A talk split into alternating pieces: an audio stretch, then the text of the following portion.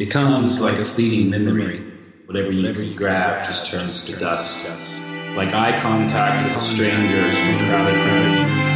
It's a dream that becomes real. The passing note of a song, the glimmer, glimmer shift, the shifting of the sea. You think you saw it, saw it, you think you see it. Well, we're here. I know that. Totally. Oh, welcome to the shores. Cheers. Cheers. To the shores.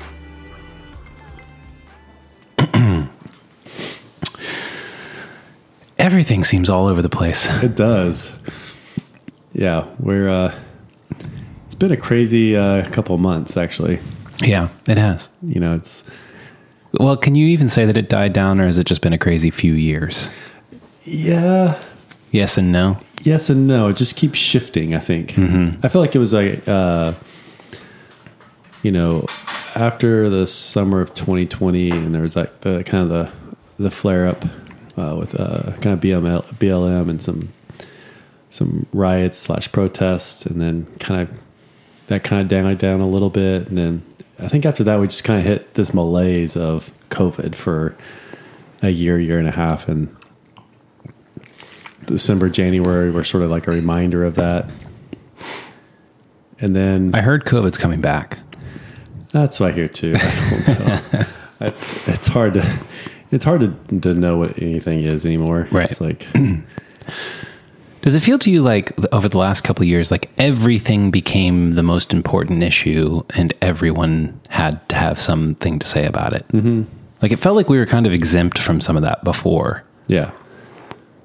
Well, it's like you had to carry the, the popular narrative of whatever was, mm-hmm. was their deal, whoever they are. Right.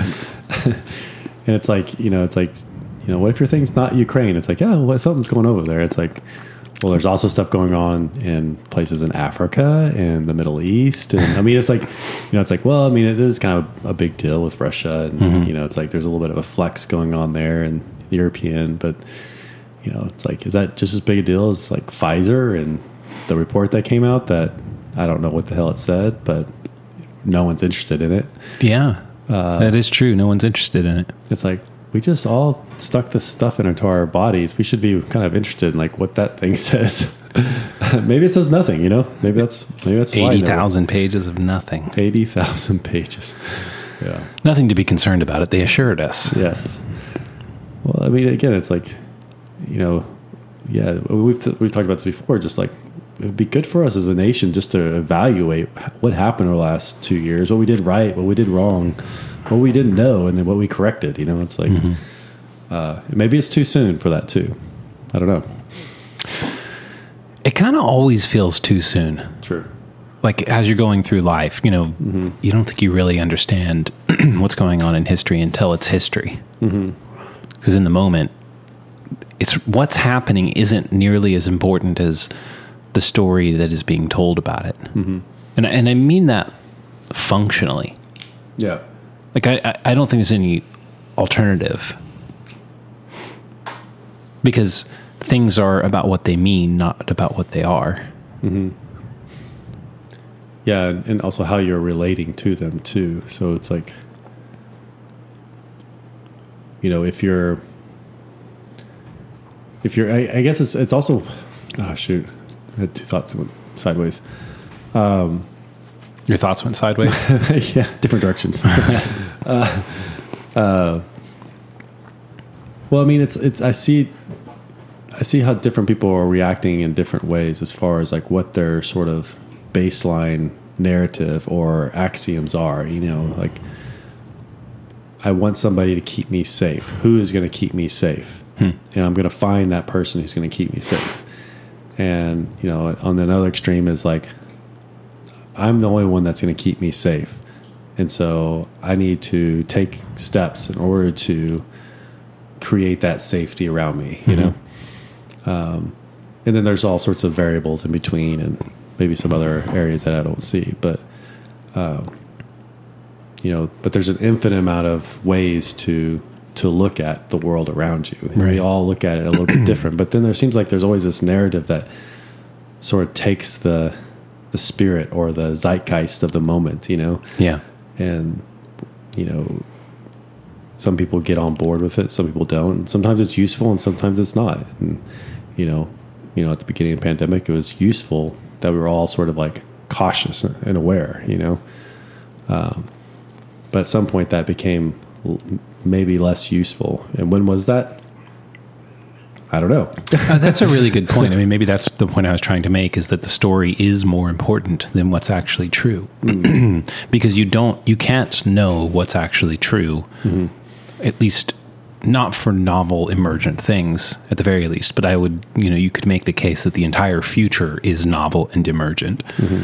You know, so COVID comes along. The truth of COVID matters much less than the fact, the truth of the story. The story includes what you don't know. It's like, we don't know what this is going to be, so we should err on the side of of caution. And that's a behaving as if position. I'm going to behave as if something is true. So you're living mm-hmm. out a story. Yeah. And that's, I think that's the right way to be. Hmm.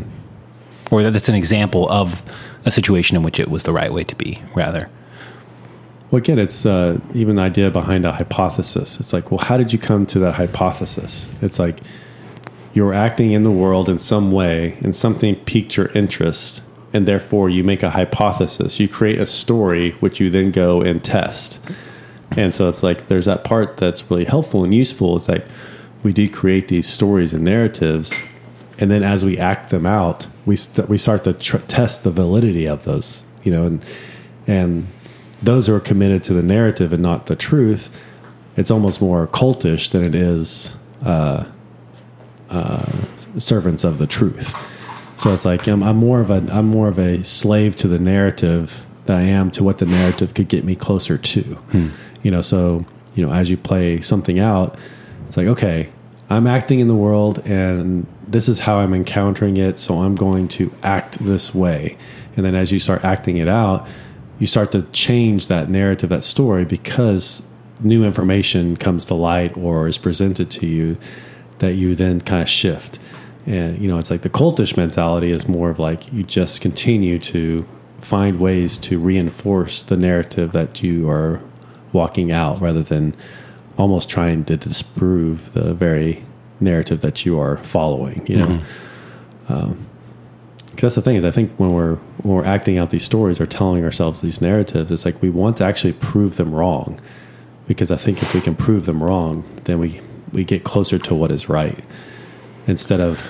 Well, you tr- should want that. You should want that, yeah. It, I mean, it seems to me on most of like the popular issues of the last two years, those who hold who hold the narrative of the popular issues do not at all want to be proved wrong, even though being proved wrong would mean that the world is better than hmm. they think it is. Yeah. Or better than the narrative says it is. Mm-hmm. But they don't want to be proved wrong. Yeah. Like, you know, when after George Floyd was killed, there was the narrative that black people were being hunted down in the streets. And you could, I mean, and I did do a lot of research about that and found a lot of data and studies and um, numbers from all kinds of different organizations. And the data just didn't bear that out at all. Mm-hmm. And I had some long conversations with a few people about that, and they just absolutely would not tolerate the possibility that that narrative was not true. Yeah.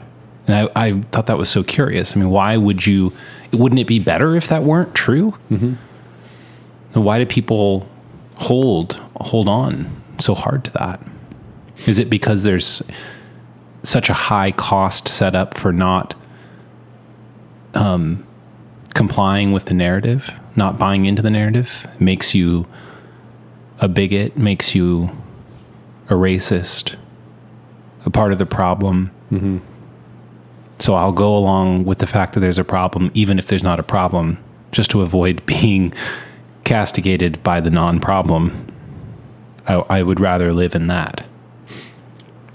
Well, I think there's also a part of like, we want to belong, you know, and I think that's part of it too, is like, that's what also unites us is a common narrative. And, you know, and sometimes the, the, uh, I mean, you see us in high school, middle schoolers, you know, it's like, it really doesn't matter what the thing is, as long as we're doing this together, it's really awesome. Mm. You know, uh, and you, a lot of times you see it in really silly, stupid stuff, you know, and they'll just like, I know, like my kids will just like, one will start laughing and then they'll kind of start, they'll keep laughing, but they're really fake laughing. And then all of a sudden, each one of them are kind of like, ha, ha, ha, ha. And all of a sudden they're laughing hysterically for real. Right. You know, and it's just kind of this weird thing is like, you kind of get this feeling of like, I'm going to participate in this, even though it's kind of false or fake. Yeah. But then you find yourself, I mean, I think it becomes actually, real. It becomes real. Yeah. yeah. And in some instances, that's a good thing. In some instances, that's not a good thing, you know? Mm, right. And, and, and sometimes that's where, then all, that's all you see, you know? Uh, and that, probably not the laughing part, but like, but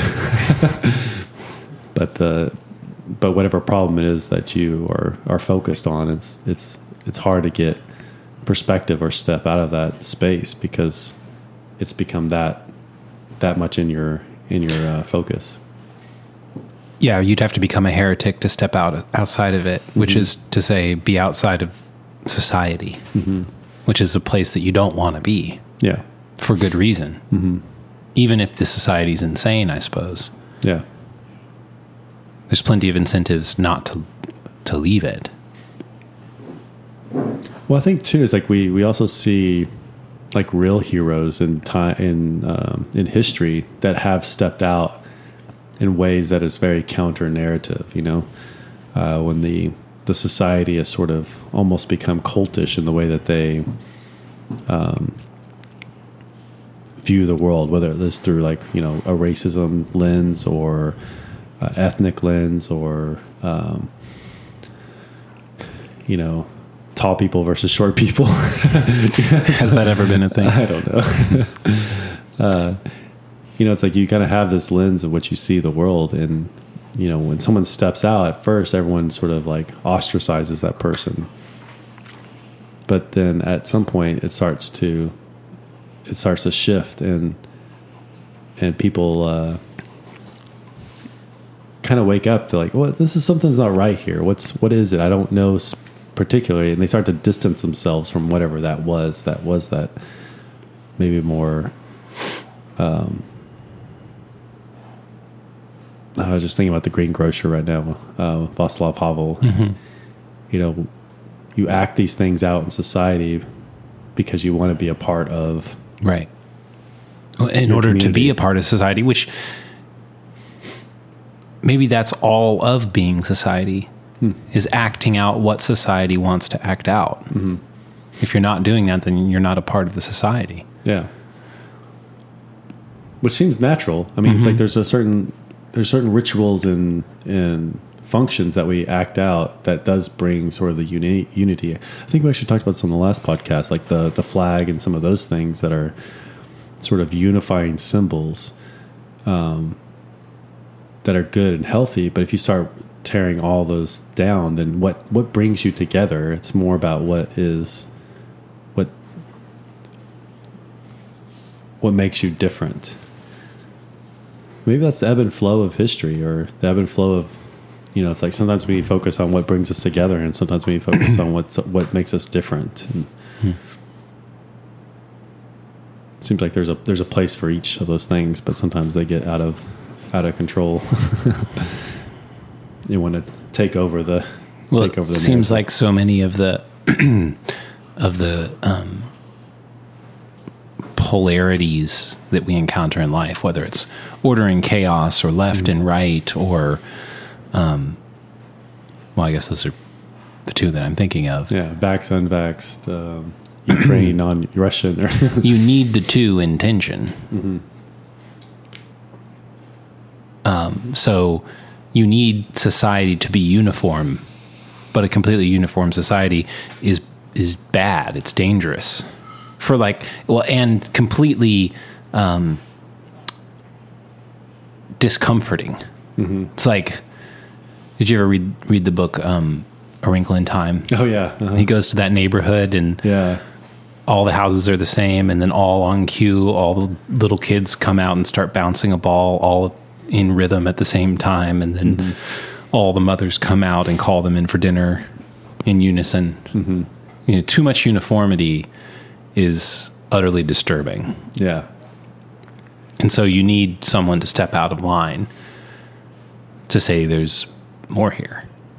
Or wasn't there one kid that he misbounced his ball or something like that, and then the main characters went to that house and the, the mother was like mortified or something like that? Like, I don't know if that was in the book or not. Did I make that up? Uh, you might have made that up. uh, I read it not too long ago to my kids. Oh, yeah. Meaning within the last six years. Yeah. Anyways, but there's that sense of uh, wanting to belong. And mm-hmm. yeah, I don't. I just don't know where we're at right now as a, as a, as a nation or as a country. And yeah. As a world, it's, you know, there's, there's definitely some disturbing aspects and even some things that kind of borderline on possible conspiracy theorist type stuff. You know, it's like, what's disturbing you lately? Well, one thing that's really complex was the whole thing with uh, the Luna crypto thing. With mm. uh, like, it was kind of a. Uh, it's too early to tell, so anything I say right now is not. There's there was a possible like concerted attack against this sort of stable coin that was uh, kind of doing a pretty amazing job at what it was designed to do. But uh, it did make me think, is like, like, you know, there's also this, you know, how much power does the I M F have, you know, International Monetary Fund, is that right? Mm-hmm. Uh, the, or the World uh, Economic Forum. I just always think of um, uh, t- Tom Cruise, uh-huh. uh, what's the, uh, Mission Impossible, mm-hmm. Impossible Mission, Mission Force. Every time I hear I M F, mm-hmm. It, what is it? International Monetary Fund? Yeah. Yeah. So what about them? Well, just things like, you know, even I think it was Brazil or Argentina that they were, they gave them a eighty-five billion or a million dollar loan, but in order to receive it, they had to, uh, not allow crypto, uh, a loan from the U S? No, from the I M F. Oh, I M F. Mm-hmm. Okay. And it's just, it's just like, how much influence and power do we allow these organizations to have over sort of the self-determination of each country and state? You know, it's like, obviously when you're in, when you're in need or you need help, it's like you're willing to sort of concede certain maybe freedoms or um, beliefs in order to receive that yeah. help. Right. Um, and we like to think, I mean, I'd like to think that everyone has, you know, good intentions, but it's just not the case. Hmm. I mean, sometimes it's inadvertent, you know, as far as like that might cause harm, you know, uh, maybe it's selfish, but I mean, we all have sort of something that we're a goal or a, um, a mission that we are living out or working towards, like any corporation or nation. Um, So it's just kind of, it's just kind of curious to, to like, what are, what are, what are our, what are our goals and missions? Like, what are we, right. what are we working towards? You know, you hear this whole great reset. Well, what does that mean? Like, reset to what? And who's in charge? Or, you know, the famous thing of the uh, World Mon- uh, World Economic Forum. Yeah. What's his name? Grouse something? Schwab, Carl, Carl Klaus Schwab. Klaus Schwab. Klaus Schwab. You know, it's like, you own nothing and be happy. Yeah. It's like, well, somebody's owning it. Uh-huh. Somebody's leasing it to you or giving it to you. So you're giving your power to somebody or to something. Mm-hmm. Which I think is why Robert Breedlove is always talking about property rights. Mm-hmm. And those who seek to be in power want to take away your property rights. Mm. And would like you to own nothing. And, you know, you could actually come at that conclusion from a different perspective. Hmm. This conclusion of you will own nothing and be happy. I mean, we have been moving away from ownership for quite some time. A lot of things that we used to own, we no longer own. Yeah. You know, for instance, music and movies. Hmm. It doesn't make sense to own those anymore. Yeah. So that's kind of a, a you know, we're, we're all happy to stop owning that stuff. I think cars will be another thing that we'll be happy to stop owning. Mm-hmm. You have this massive chunk of value that spends most of its time just sitting dormant in your driveway. It doesn't make a lot of economic sense. Yeah. So you could, but you can play that all the way out to where you really do own nothing and you could be happy. so, you know, so long as the people in control of everything that is owned, because all that stuff is owned, just not by you, so long as they're not using it against you. Mm-hmm. And it really is important to have property and to have property rights. If you don't, then you aren't a sovereign individual. Yeah. Yeah, and you're at the behest of whoever does have that. But, right. You know, again, the whole idea of, like, was it Biden proposed, like, by twenty thirty or something like that, that there'd be a kill switch in everyone's cars or something like that? I think that was in that huge omnibus omnibus bill. I, I think, I don't know if it passed. Okay. Some of it did or something. I don't know. Well, just even the thought of it is, you know, I mean, I, I there, I, uh, shit, so now I'm getting into, like, something I don't know one hundred percent, but, you know, maybe if you're leasing a car and, like, you're not paying your payments, you know, it's like you can turn it off on them, you know? Oh, that actually happened to somebody. I mean, that's already that's possible right. in most cars. Uh-huh. Yeah. yeah. It's just who has access to it. Yeah. Well, there was an incident where that actually happened, or it was said that it happened anyways. Mm. They couldn't get to work or something. Mm. Golly. Sometimes I forget the, the connections. To yeah. Things. I mean, I, we're moving into dangerous times in a lot of ways. Yeah. I mean, it's, it's, I think that's the part of, like, I think where government is most useful is that it protects the rights of the people in, in their sovereignty. You mm-hmm. know, it's, it, are, is it, is it almost seems like sometimes we're acting as if the government is there to, um, parent us as if we're kindergartners or high schoolers, rather than parent us as if we are, you know, families with, or, you know, people with families and kids and stuff like that, you know, where, you know, your grandparents come in and they are more supportive of you. You know, they help with the kids. They, they're always looking for where they can be a help, you know, mm-hmm. um, but they're not trying to dictate your every move and, uh, protect you from the world. You know, mm-hmm. it's like, so I think that's maybe, maybe I see government more as grandparents than I do as, uh, young parents. Hmm. Does that make sense?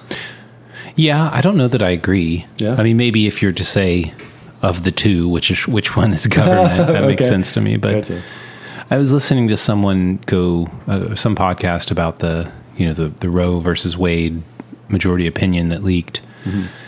and they were making the point that I, I, I don't hear often enough, I think, which is that, you know, the, the amendments to the Constitution are focused on what government can't do.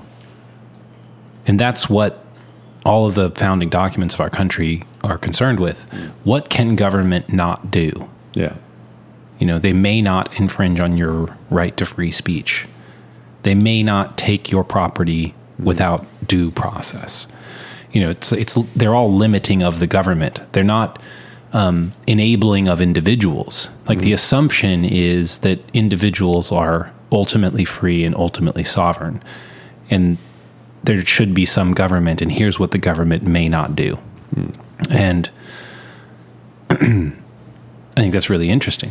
So what is the government there for? It's like, it's there to, in very specific circumstances, protect you, protect your individual sovereignty from those who might seek to manipulate it or confiscate it.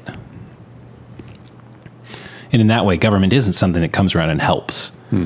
Government is is a fence around your property. Interesting. And maybe a gun. Mm-hmm. Yeah, I don't know what to do with that. Uh,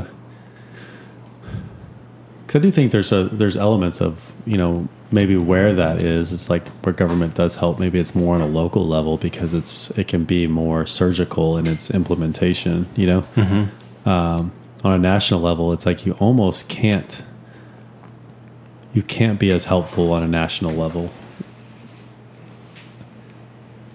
Well, it would just, it would just make sense that, you know, you'd be more,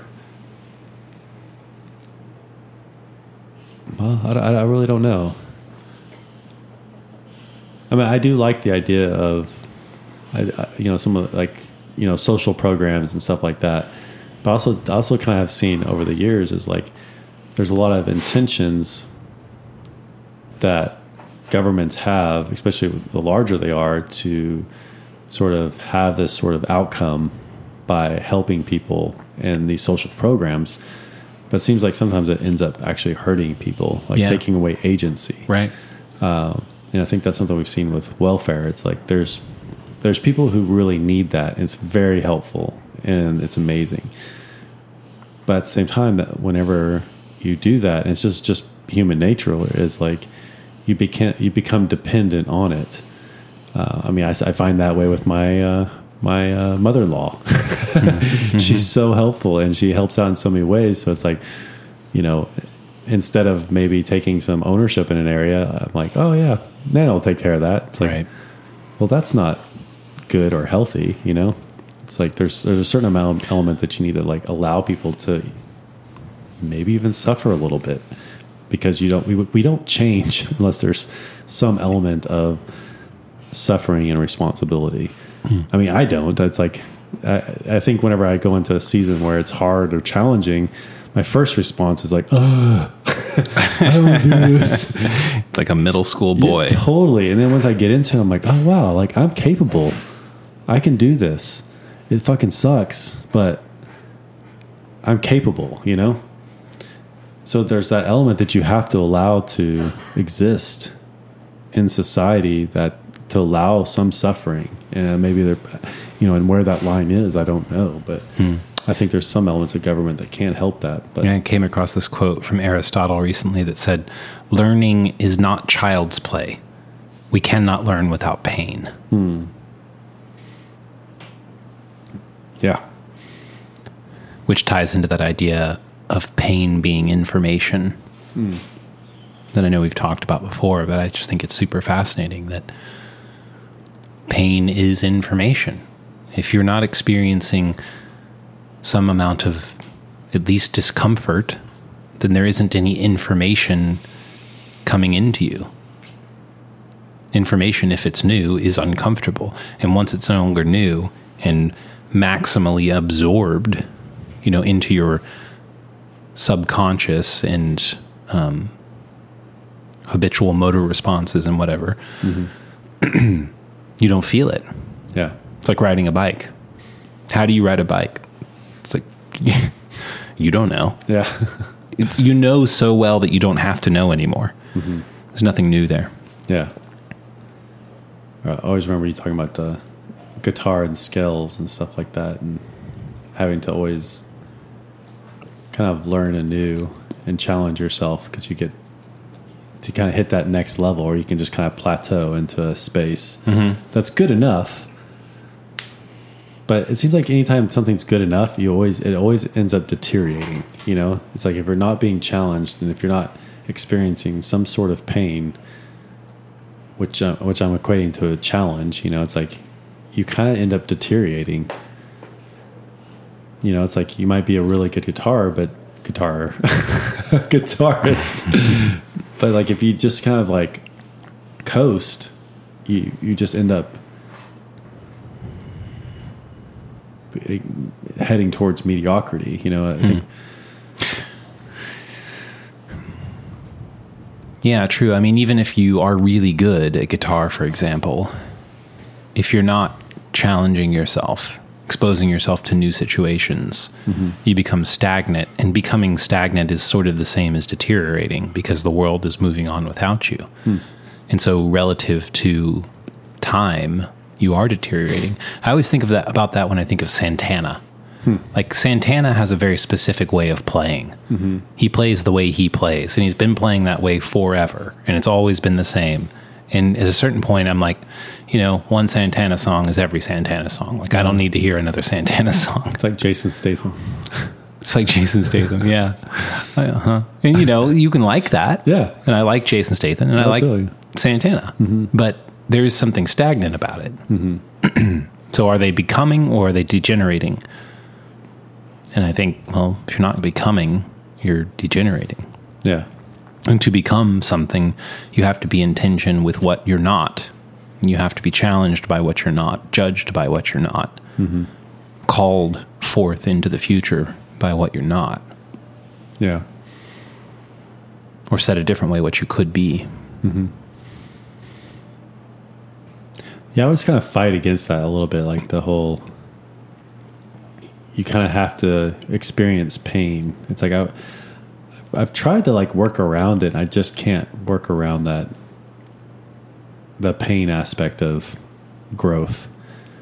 Um, you know, whether it be a growth spurt, which, you know, it's like hurts, hurts in your joints and stuff like yeah. that, or, you know, guitar, or, you know, uh, you know, as a business person, you know, everything that I've ever gone through that I've learned something from, it's like, it's always been at a cost of something. Right.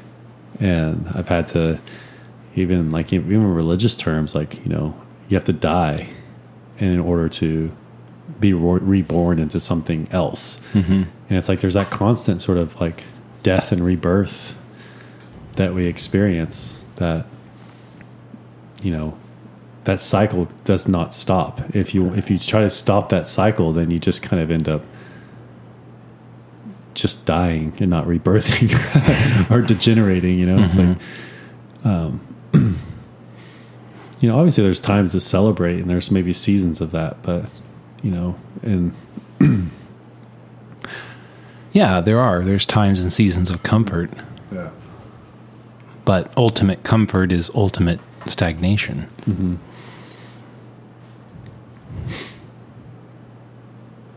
Yeah.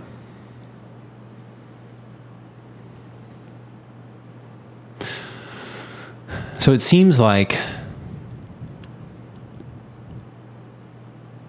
talking about pain and comfort, mm-hmm. it does sort of seem like on every front we're, we're being forced into some sort of fight or flight kind of response. It's a very un- it's very uncomfortable out there, mm-hmm. whether you're talking about inflation or risk of a third world war or a resurgence of COVID or, you know, crypto and stock markets crashing. Climate. Climate. Energy. Uh, food shortages. There's not enough baby formula. I mean, like name an issue or like, oh, we're good.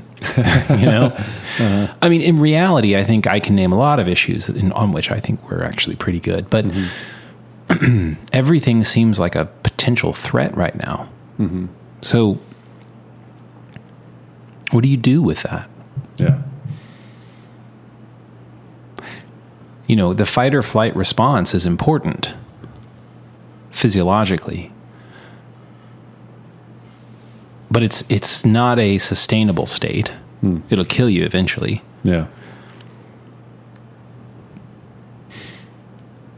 And you've got society demanding that you should give all of your attention to whatever the thing is at the moment, which hmm. is switching constantly.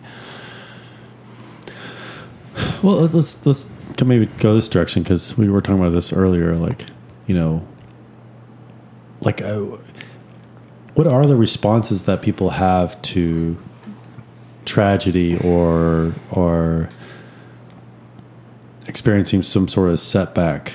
Um, you know, there's a sort of part where there's actually opportunity in that space where there is some sort of tragedy that happens. You know, you know, a death in the family. It's like there's something to be mourned, but there's also something to Uh, experience that is unifying and mm-hmm. celebrating a death, you know, um, you know, you know, you almost lose your business, and you know, but at the same time, it kind of like there's a challenge that is set before you to succeed and to grow, you know, mm-hmm. and I don't know. I think there's there's something there's there's something to be seen whenever the beauty of possibility in the face of adversity and what is possible.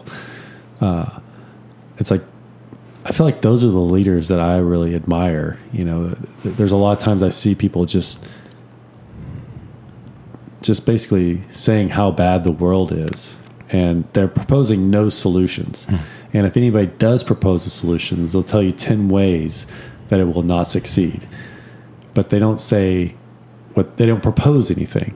And I think that's the part, is like we take these risks to propose these solutions that may mm-hmm. or may not work, but it's about us moving into the future with some sort of, we want this, we want good things to happen, and we believe that this will help will will bring that about.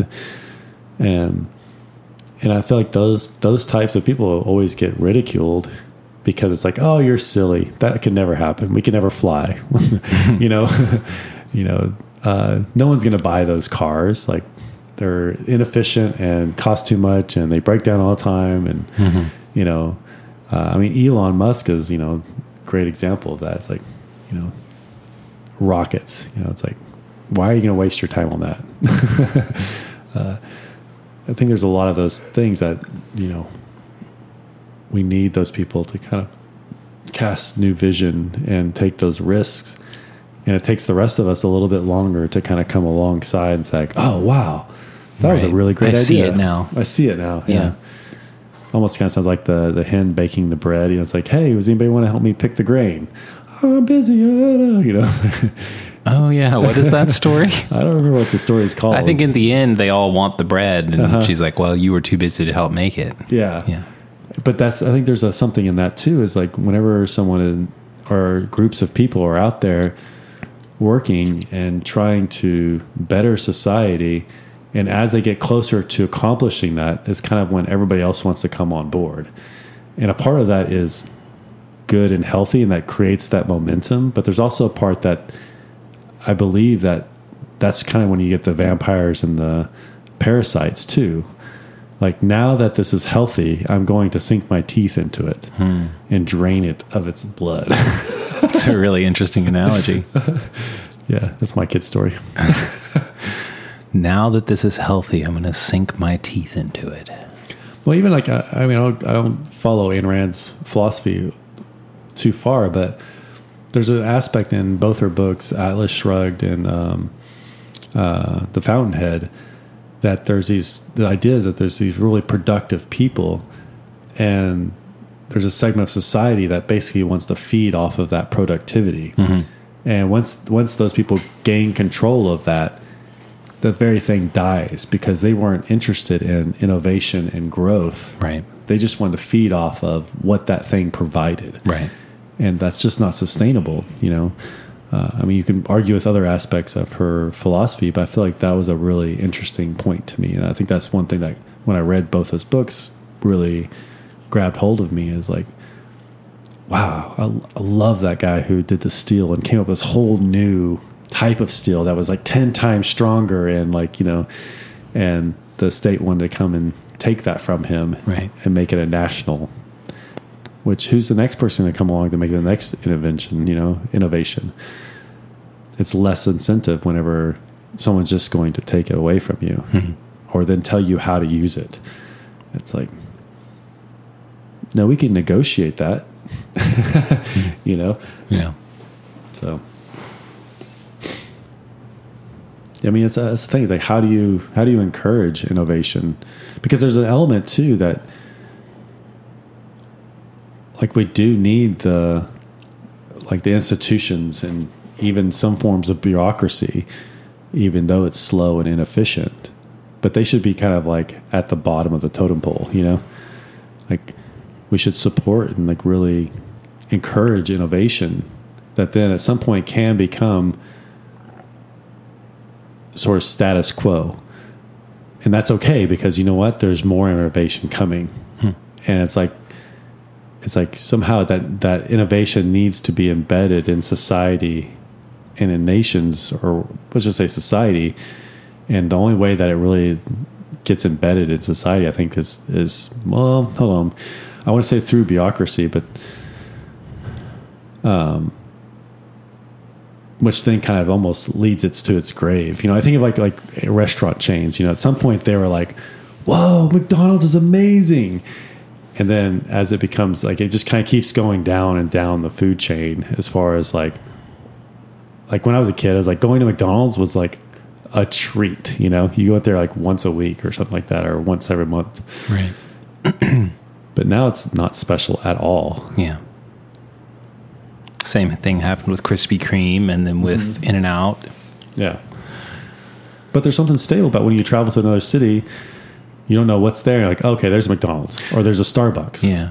And I know what I'm getting. Well, So starting with your with the, the chicken and the bread analogy, you know, someone's trying to make something. Yeah.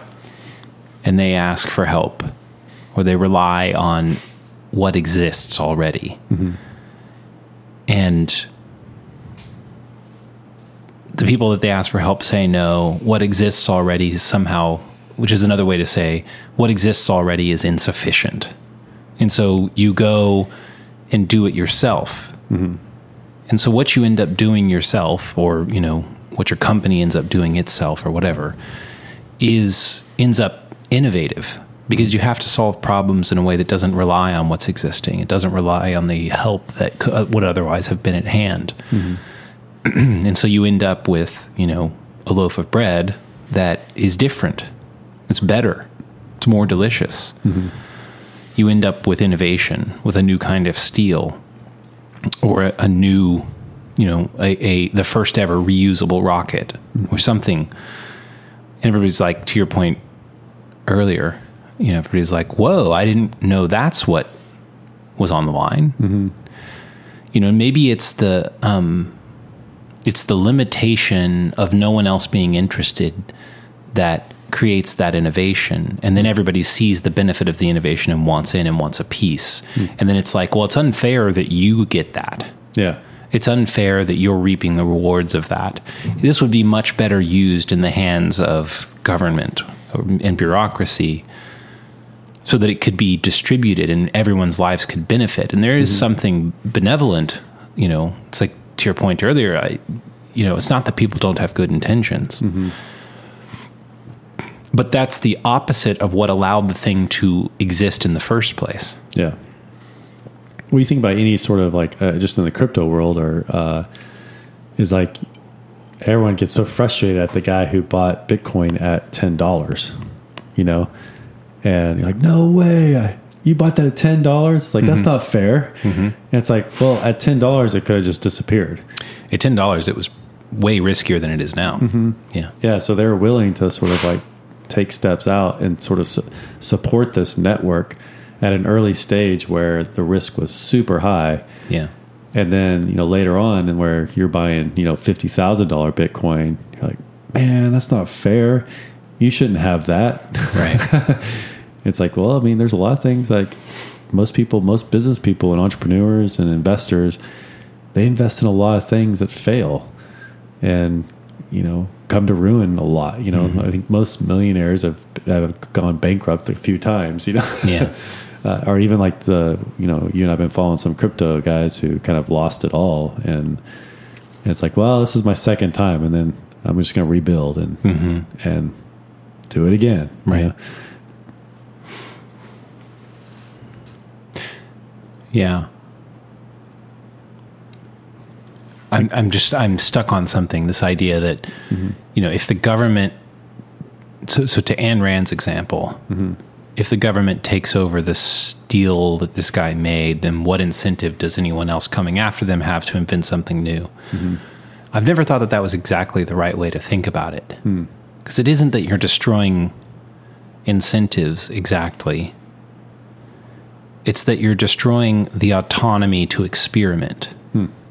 You know, so if it's unfair that the guy who bought Bitcoin at ten dollars, if it was unfair that people bought Bitcoin at ten dollars, so you might say, well, what is being said? Tax the rich, mm-hmm. redistribute their funds, because mm-hmm. it's unfair that they're rich. Well, if you do that, in order to the root of the problem being, well, the guy that bought at ten, um, you know, he shouldn't have done that. Mm-hmm. It's kind of, I think, is what is being said. But if you're going to submit to a, what is essentially a communist model, then there is no autonomy to, to experiment. So I can't go say, well, this crazy thing that at the time was deemed by the public as something that was only used on Silk Road for, you know, black market, dark internet purposes. Mm-hmm. And largely it was. Yeah. You know, I don't think anybody thought of it in, as an investment. Mm-hmm. Um, well, if the society says this is no good, and society's dictating what people can do, then there's no autonomy to experiment. Hmm. So, you know, there isn't anyone to buy the ten dollar Bitcoin. So Bitcoin does, doesn't exist. Yeah. It isn't that people don't have the incentive to innovate. It's that they... It's that it's that society mandates what should be innovated. Mm-hmm. And back to the beginning of our conversation, you need society, but you also need people to step out of society mm. in order to do new things. Yeah, you need the black sheeps to mm-hmm. to step out, to create, or, you know, even... even like a jester or whatever, to point out what is wrong. You know, we need those sort of clowns to make fun of us, you know, or comedians. Like, if you don't have those people that are outside the system and we don't celebrate them, even though they might get it wrong or they might even profit extremely well from it, you know, I think there's something in their stories. I mean, because I feel like every time people talk about the rich, they always want to kind of paint the picture of somebody who inherited it and is just, you know, playboy mansioning it. And like, you know, but I, th- I feel like there's just so many more people that are in that category that are truly innovative and trying to do new things, you know, um, or at least that's the people in that category that I see kind of fit that, that mantra more. And it's like, but you're going to have both, but is it worth getting rid of, you know, the societal sort of, uh, you know, rich person who is selfish and spends money on yachts and all these things? It's easy to kind of come after, you know, I feel like if we let, let them have that, we also miss those gems that are, mm-hmm. that stand out. Like, I mean, again, I always mention Elon Musk because I think Peter Thiel's another one, you know. Hmm. It, uh, Thiel's always interesting. He's kind of just under the radar, but yeah. he's always doing amazing stuff, though. Um, Who was it? Somebody said he's the world's greatest applied philosopher. Oh, interesting. Yeah. I don't think I heard that. Hmm. Yeah, I've always looked for more things, like podcasts that he's been on, and I can't find a lot of things. Yeah. There was one, uh, uh, P- a Peter Thiel channel, but it, there was only like eight episodes of different things on it. I think his personality is much less prone to be in the spotlight, mm. but I always like hearing what he has to say. Mm-hmm. Yeah, I do too. Yeah.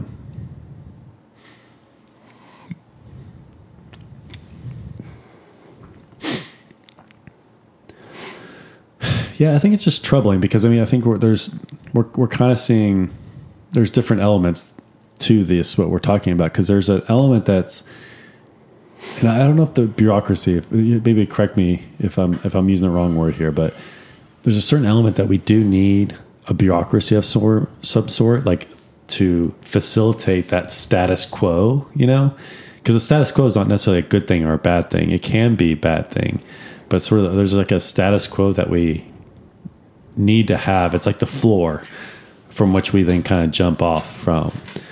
Um, and it's, and it's somewhat mundane and inefficient. And that's kind of like, that's, that's, it is what it is, you mm-hmm. know? Um, and it should be something that is limited to a great, de- great degree. Like it should not be in charge. It should be like, you know, the first floor of the building, mm-hmm. you know, or, uh, you know, or just the floor of a house or something like that, where you can, It can it can be dirty. It can be a little bit inefficient or whatever. But, but you should, can you can argue about whether it's wood or concrete or linoleum, mm-hmm.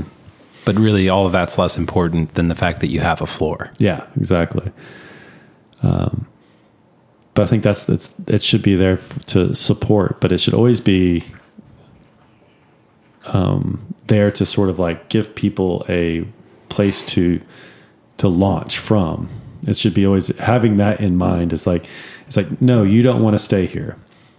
Some people need to be here for a period of time, but this is not where you want to stay. Mm-hmm. So there should be no incentive in bureaucracy to stay there, you know? Mm. Um, like and that's the whole reason behind bureaucracy too, is like everything is scheduled out, what you do, when you do it, what time, and all that, and all the things, you know, and which is a real base layer. I mean, you and I have both experienced that in our lives. You know, it's like, I need to go to a base layer that's so simple that I don't have to think about it. But you, we also know that we can't stay there. Like, I need to then get out and be challenged, you know, mm-hmm. but sometimes you need a time or period of, you know, like a bad breakup or a divorce or a, a death in the family or your kid dies or something like that. It's like, you need to have something to sort of fall back on that is, you know, like our parents are kind of that way. It's like, oh, I'll fall back into this safe place. But at some point your parents are like, uh, get out of here. Right. Like, yeah, I feel like sometimes our bureaucracy right now are more of like, just stay, stay here mm-hmm. where it's safe, where it's comfortable. Right. You don't need to go out there into that scary place out there. You might get COVID. You might get hurt. Well, it's like, um, it's a new archetype at the societal level. This is the eatable mother mm. archetype, mm. which we haven't really seen. I don't, to my knowledge, at a societal level, this, yeah. we're going to take care of you, stay. You don't really need to do anything except for, you know, complain loudly about the things that you want to complain about, mm-hmm. as long as they're the right ones. Um, you shouldn't grow up. Mm-hmm. You shouldn't have responsibility. You shouldn't suffer. But kind of like your vampire mm-hmm. analogy, you're going to die that way. Mm.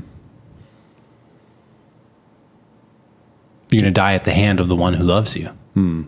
This is the um, the um, Munchausen by proxy syndrome is a is a manifestation of the eatable mother archetype, which is say that again. the uh, Munchausen by proxy. Okay, so it's a condition in which a parent, generally a mother, um, there's a few famous stories about it, where a mother will basically invent that her child is sick. Oh, yeah. So as to not have to give them up mm. so that they can take care of them. Mm-hmm. So it's so important. There's so much meaning for them in taking care of their children that as their children grow up to become more independent, they will make them sick so mm. that they can take care of them. Yeah. And sometimes that's by direct poisoning. Other times that's simply by inventing illnesses. Yeah, psychological. And, yeah.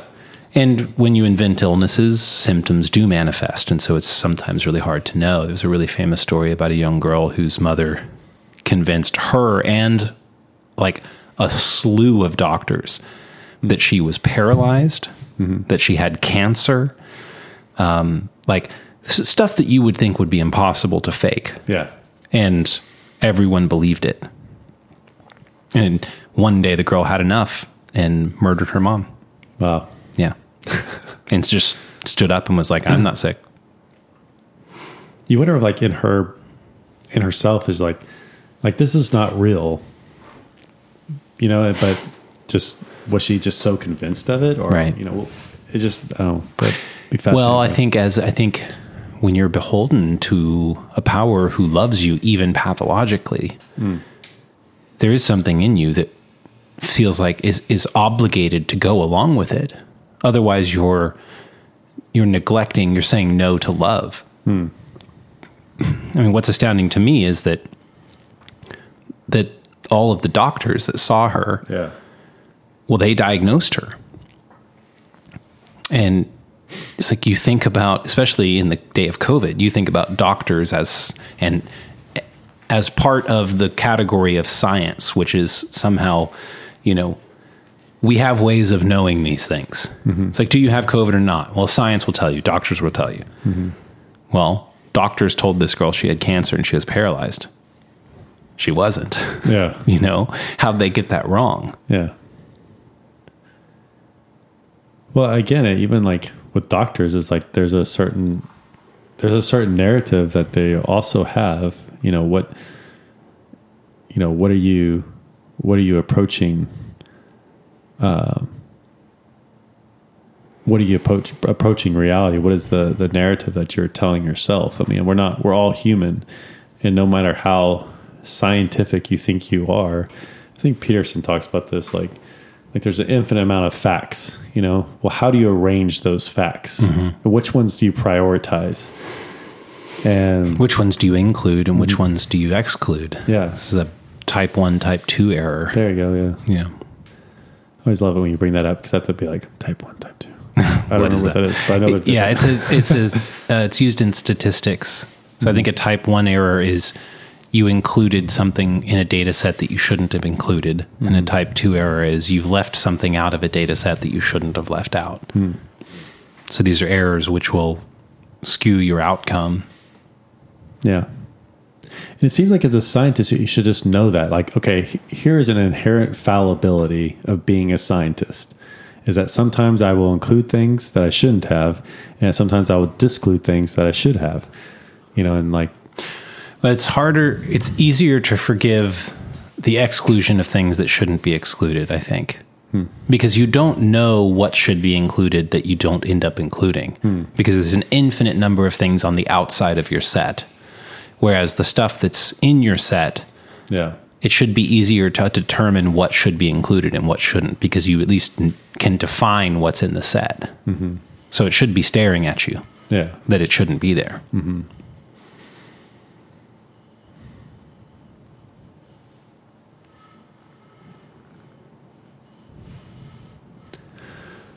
Maybe I'm not clear, like why, why...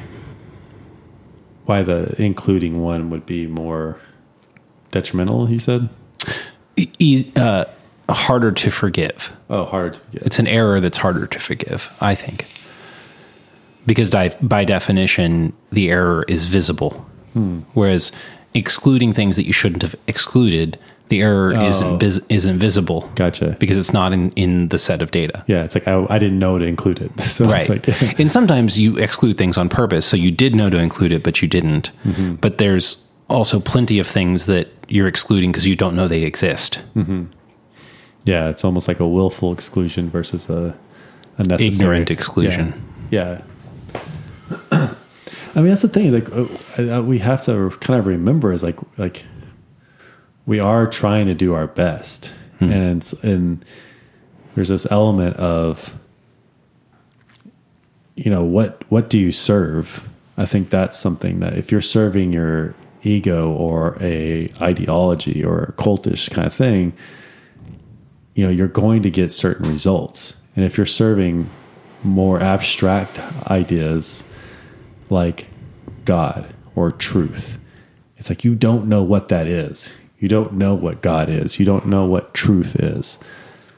So you could be wrong at any time or any moment. Mm-hmm. And you know that you have an incomplete uh, an in- uh, incomplete model of what that is, of uh, you know, whether you want to call it reality, whatever it is. It's like, so I think there's a humility that comes if you serve something that's more abstract, like reality or truth or God. Because you know, and you're you're almost confessing in that that I don't know what I'm excluding. So you kind of proceed with more caution. You're confessing to insufficiency mm-hmm. as a part of your position, yeah, which is humility, mm-hmm. which seems to be it seems to work better when acted out in the world than its opposite. Mm-hmm. Those who say I am sufficient. Let me tell you how. yeah. Uh, no one really likes those people. Or they like, may like them for a period of time. Mm-hmm. Like, like there's elements where if you're in a really bad place and someone says to you, I know what's right and what's good. You could be like, thank God, you know, but if at any point you come into health, you know, it, that person could be consuming and smothering mm-hmm. because they know what is right. Right. And so I, I feel like that's also where, you know, younger people tend to gravitate towards things that are more definitive, mm-hmm. you know, whereas you get older, it, it's harder to pinpoint, and you've experienced enough life and made it had enough failures to know that um, that's not as exacting as, as you would like it to be, you know? Mm-hmm. Hmm. Yeah. What are you thinking? Well, I don't know. I don't know where to go from there. Um, so maybe it's a good time to wrap it. I think so. I feel like this has been a fun, uh, a fun, a fun podcast in that there's a few things that we're kind of laying out. It's like, it seems like we're, I mean, do you think like, it feels like kind of like more of like kind of a distinction between sort of like that need for certainty and that, that sort of necessary aspect of being thrown into the chaos and unknown that is actually good and healthy. Mm-hmm. You know, it's like at some point you need that really good balance of sort of like, we need something to hold on to hmm. as it, but at the same time, we also need to allow the element of uncertainty and risk. Yeah. And if you don't have that tension where you seem to kind of like float to one side or the other, it's sort of like, I'm free, everyone get away. You know, it's like, well, if everybody was that way, it'd just be chaos everywhere, you know? Well, maybe here's a good thing to end it on. um, you know, I think we've been sort of wandering around the idea of uncertainty mm-hmm. in this conversation. And I ran across some guy on Instagram, some reel. We we share reels with each other a lot these days. And totally. uh, I sent you this reel where this guy said, and I, I'm blanking on his name, I think if you assume he was some sort of motivational speaker kind of guy, but, um, Oh, so, so a potential answer to the question, like, what do you do with uncertainty, you know, in this, which is relevant for the, I think the reasons we laid out, which is everything seems to be a potential threat. Everything's uncertain. And so what do you do? And, and this guy said, if you're worried about something, sit down and write down everything that you're worried about. Then cross out all the things you can't control mm. and focus on the things you can. And that's pretty humbling. Mm-hmm. But at least it's a path. Especially if you're realistic about what you have control over. You mm-hmm. know? If you got Ukraine, the Middle East, Africa, and world hunger and climate change. True. It's like, okay. Can't control those. You can't control those. Right. Maybe you can have an impact in one of those, a, a meaningful impact. Well, most of us can't control those. I mean, yeah. there are some people who mm-hmm. those could legitimately be on the list. Like, totally. Hopefully those are on President Biden's list, you know? Totally. And he puts people in charge of if all he's those things. Capable of making lists. I don't know. True. Yeah. All right. Well, cheers. Yeah. Thank you, guys. Thanks for coming to the yeah. shores. We're, we're here, there. I felt compelled to say, peace be with you. I don't know why. Just do it, man. Peace be with you. Okay. All right.